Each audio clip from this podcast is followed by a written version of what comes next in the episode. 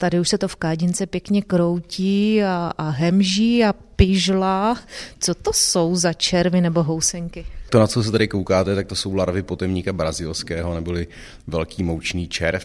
Pak dál jsou tam vlastně ještě sarančata, ty si dneska budeme připravovat na červeném víně a cvrčci, ty budou na másle s eh, čerstvými bylinkama a tomu říkám maturita sentomofagie a to je smažený šváb. A ten právě budí nejhorší rozpaky a podezření. Skutečně šváb nejenom může kousnout člověka, ale člověk ho může taky s klidem sníst? U těch švábů tam samozřejmě už hraje největší roli potom psychika, protože jsme jako zvyklí na to, že ten šváb je něco jako špinavýho, což samozřejmě my veškerých mis, co jako připravujeme, máme od chovatele, krmí se to přírodním materiálem, přebírá se to odvětrává se to fakt jako čistý hmyz.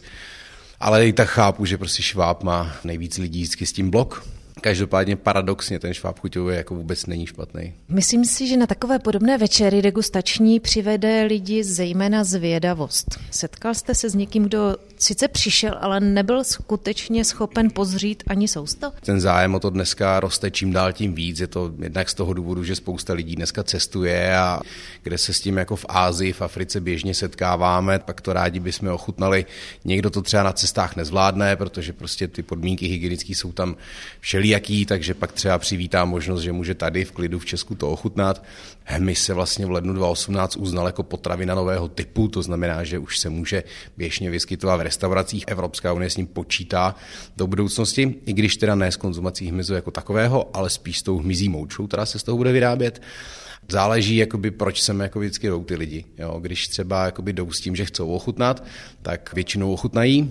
Někdo je takový, že by chtěl, ale jako bojí se, takže tam přichází jako naše práce, kdy musím pomůžeme a vysvětlíme mu to a tak dál. Takže ty reakce jsou jako různorodý. No. Když se díváte, jak se to hemží, máte chuť? Teď ne, teď v žádném případě. A co vás teda přivedlo na tento degustační večer? No, že překonám sama sebe.